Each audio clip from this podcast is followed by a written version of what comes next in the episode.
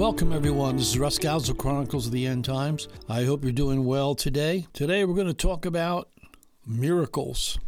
Our miracles for today. Many of us may have experienced miracles in our lives.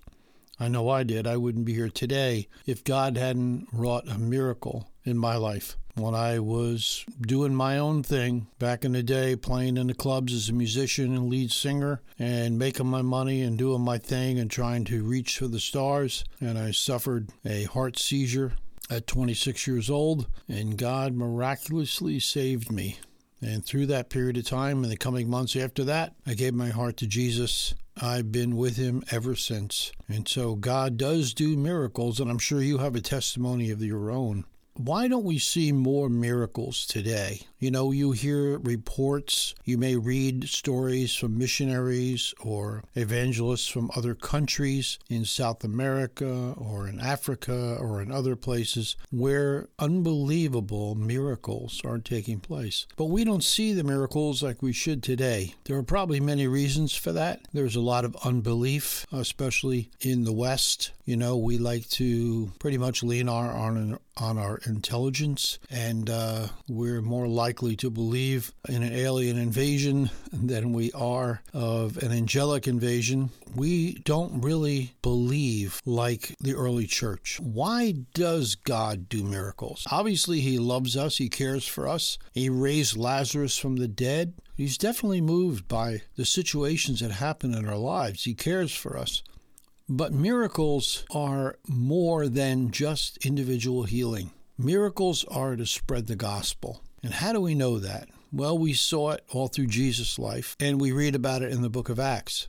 And we think about Peter many times, miracles that happened to him, like uh, Lydda, who was uh, a woman who was very generous and she gave and she made cloaks for people and she really reached out to people and did what she could for people and she died. Peter was in the area, he was in Joppa, which wasn't uh, too far from where she was, and they reached out to Peter and they brought Peter to the situation and she was all prepared. They had prepared her for the grave and she was laying in her upper room when Peter showed up and everybody was weeping and crying. And they were showing Peter the things that she made for them and all the wonderful things that she did and the great heart that she had. Peter listened for a while and then he told everybody to walk out and he prayed by her side. And when he was done praying, he said, Lydda, get up. And she rose from the dead. And this miracle became known through all of Joppa. And many came to believe in the Lord and trust the Lord Jesus Christ. Peter's you know, remained there for a number of days. And he preached the gospel, and many more were saved. Miracles in our lives, we need them, right? With people that we pray for, and we need them in our own lives. All types of miracles physical, mental, Lord, emotional, and some miracles we don't even realize that happen to us every single day. Things that God keeps us from that we don't realize, and we may never realize it until the day we see Him face to face and we have full disclosure and full revelation of all He's done for our lives. But I want to challenge us today to pray for miracles. Let's believe God because God is the same yesterday, today, and forever. And the book of Acts is still going on. This is the last days. Paul, I mean, Peter, excuse me, announced it at the day of Pentecost 2,000 years ago. And so, how much more should we be immersed in the prophecies and the uh, anticipation of the coming of Christ? in the day in which we live. And we need that outpouring of the Holy Spirit. We need the miracles. No matter what, Lazarus was raised from the dead, but he eventually died. Lazarus didn't live forever. I mean, he's in heaven now, living forever, and he will, like the rest of us. But these bodies are not designed to live forever as they are, not till uh, the mortal takes on immortality. The real miracle is what happened to Paul, right? Knocked off the horse.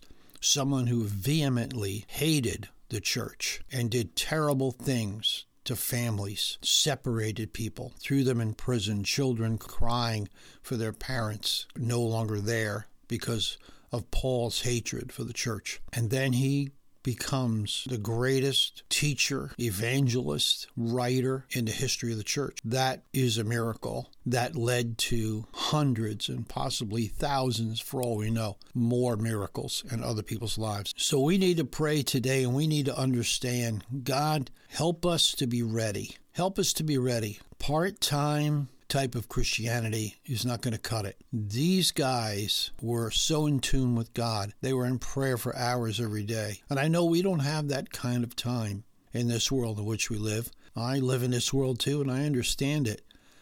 But when we do have, when those opportunities open up and we have extra time, we should take it and pray. And we should fast, even if it's one meal. Fasting helps us focus. It's because we decide at that time to take this time out for God and we're going to we're going to fast and we're going to seek the face of God. It's extra effort that God blesses and it helps us to focus. It makes us our minds keener on the spiritual realm and we can hear clear what the Holy Spirit is speaking to us. And he gives us insight into how we can be bolder how we can have more compassion, how we can have a greater anointing when we speak with people. Because it's the anointing that breaks the yoke of bondage. And that bondage doesn't mean that somebody has to be, you know, addicted to alcohol or drugs or something else. The bondages are many. And lots of times it's just blindness, spiritual blindness.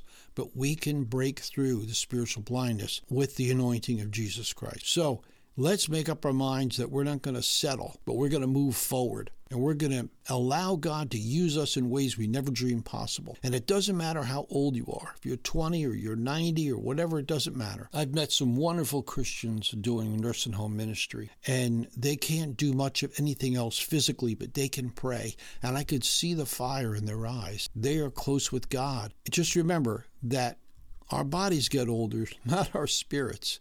We are we are growing. Our spirits are alive and well and on fire when we're following Jesus Christ. Our bodies, yeah, they break down, but that's what they're designed to do.